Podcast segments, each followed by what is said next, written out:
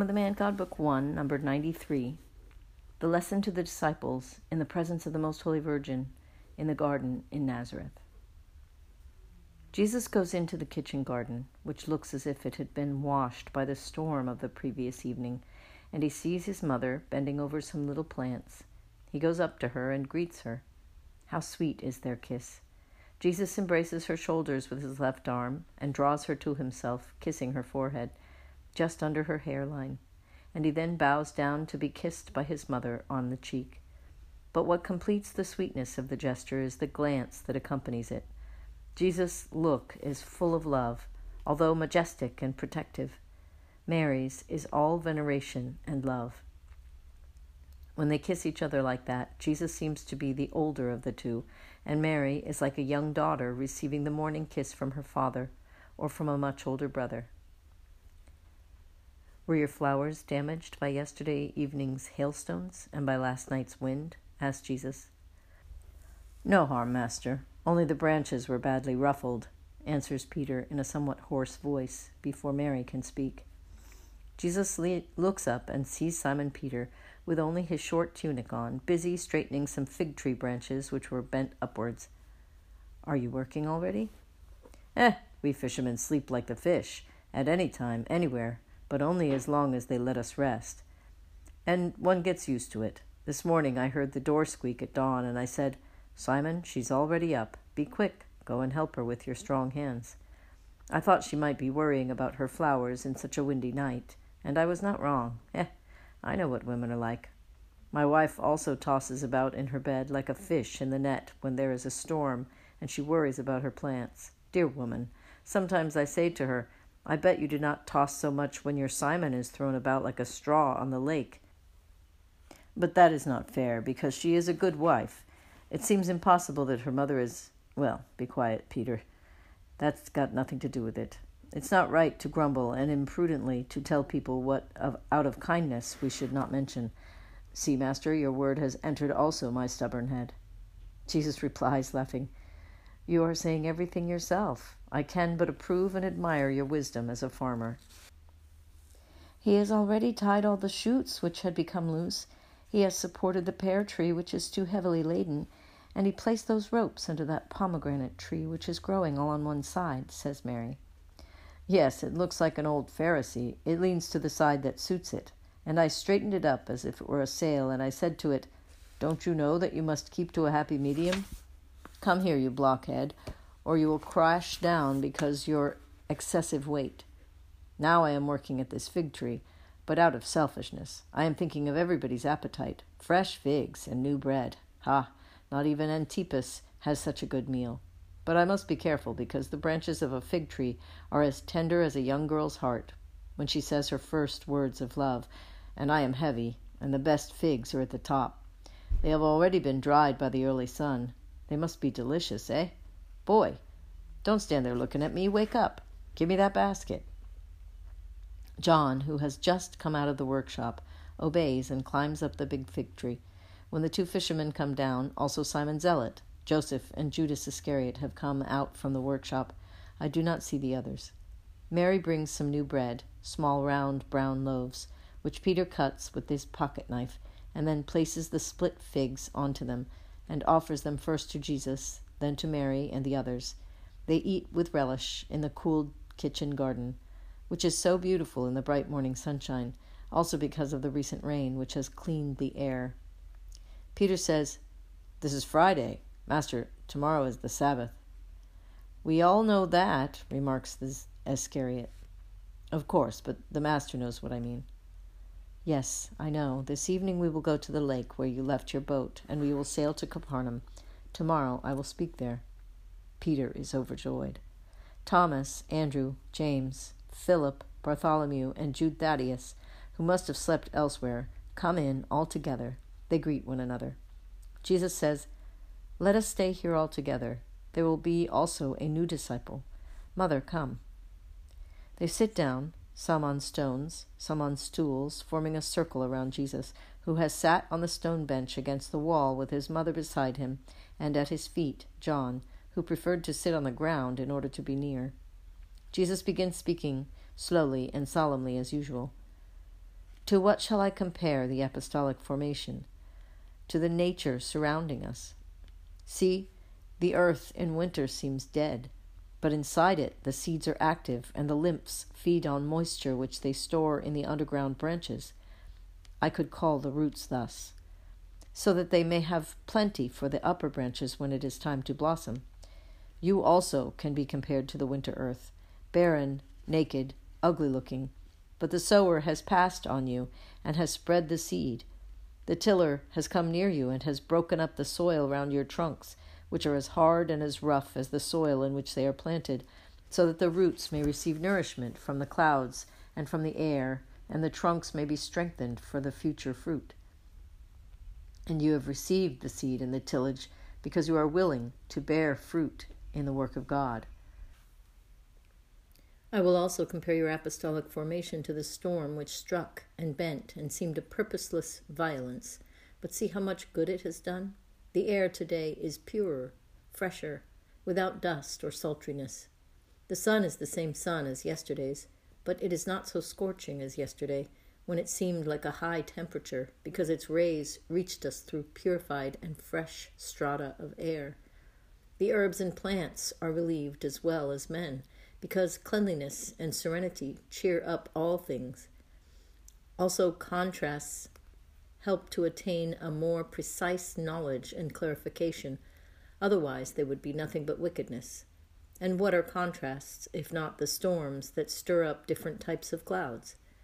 And do such clouds not pile up slowly in the hearts of men in useless bad moods, petty jealousies, and vain pride? Then the wind of grace blows and gathers them together that they may discharge their ill humors and the sky may clear up again. And your apostolic molding is like the work that Peter was doing this morning for the delight of my mother, which is to straighten, tie, support, or undo according to the varying situations and necessities, to make you strong workers at the service of God. It is necessary to correct wrong ideas, to tie and subdue the rebelling flesh, to support weaknesses, to cut off evil inclinations if necessary, and to free from slavery and timidity.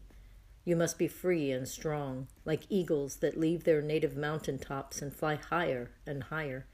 The service of God is the flight, affections are the mountain tops. One among you is sad today because his father's life is on the decline and he is declining with his heart closed to the truth and to his son who is following the truth. More than closed, hostile. The Father has not yet said the unfair go away of which I spoke to you yesterday, thus declaring himself to be above God. But his closed heart and sealed lips are not yet capable of saying, at least, follow the voice that is calling you. Neither the Son nor I who am speaking to you would expect to hear those lips say, Come and let the Master come with you, and may God be blessed because he chose a servant in my family, creating thus with the word of the Lord a kinship which is more sublime than blood. But at least I, for his own sake, and the Son, for more complicated reasons, would not like to hear hostile words from him. But this son must not cry. He must know that I bear no grudge or ill feeling towards his father I feel only pity for him. I have come and stopped here, although I knew it would be useless, so that one day the son may not say to me, Oh, why did you not come? I have come that he may be fully convinced that everything is quite useless. When a heart is hardened by hatred, I have also come to comfort a good woman who is suffering because of this family division, as if her heart were torn to pieces. But both the son and the good mother must be convinced that I do not return hatred for hatred. I respect the honesty of the old believer who is faithful to what has been so far his religion, although his faith has gone off the right path. There are many like him in Israel. That is why I say to you, I will be more accepted by the heathens by the, than by the children of Abraham. Mankind has depraved the idea of the Savior and has lowered his supernatural royalty to the poor idea of a human sovereignty. I must break the hard bark of Hebraism, penetrate it, and cut it till I reach the bottom, and then place the fruitful new law exactly where the heart of Hebraism is. is. O Israel, brought up around the vital stone of the law of Sinai, has become like a monstrous fruit, the pulp of which is formed by layers of harder and harder fibers, protected outside by a shell firm against every penetration and also against the ejection of the germ, so much so that the Eternal Father deems the moment has come to create the new plant of the faith in the one and triune God.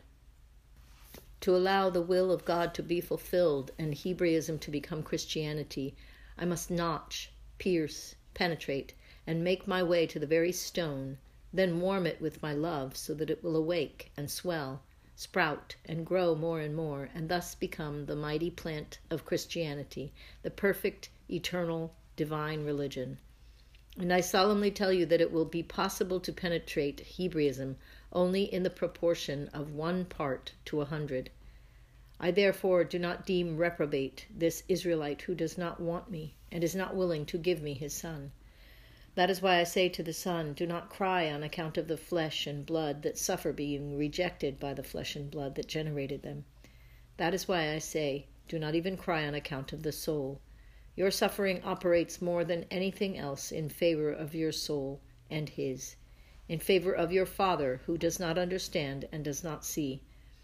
And I also say to you, do not feel remorse for being more of God than of your Father.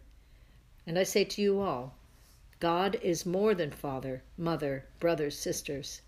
I have come to join people not according to the world, to flesh and blood, but according to the Spirit and to heaven. I therefore must separate flesh and blood, to take with me the souls which, even when on this world, are fit for heaven, to take the servants of heaven. So I have come to call the strong ones and make them even stronger, because my army of meek people is made up of strong people. Meek towards their brothers, strong against their own ego and the selfishness of family blood. Do not cry, my cousin. I can assure you that your pain is operating before God in favor of your father and brothers more than any word not only yours, but also mine.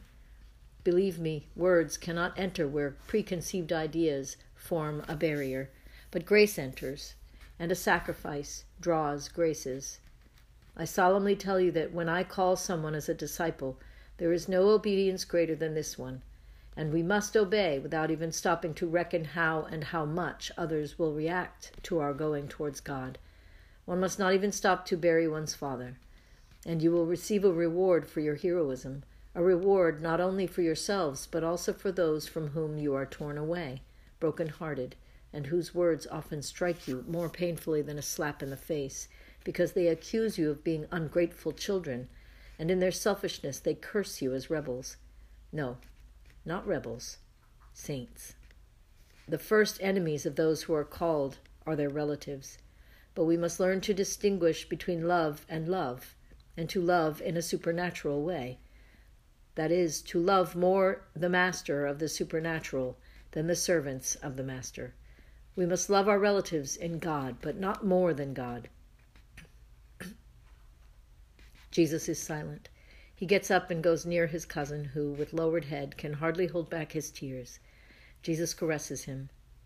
Judas, I left my mother to follow my mission. This should remove all doubts about the honesty of your behavior.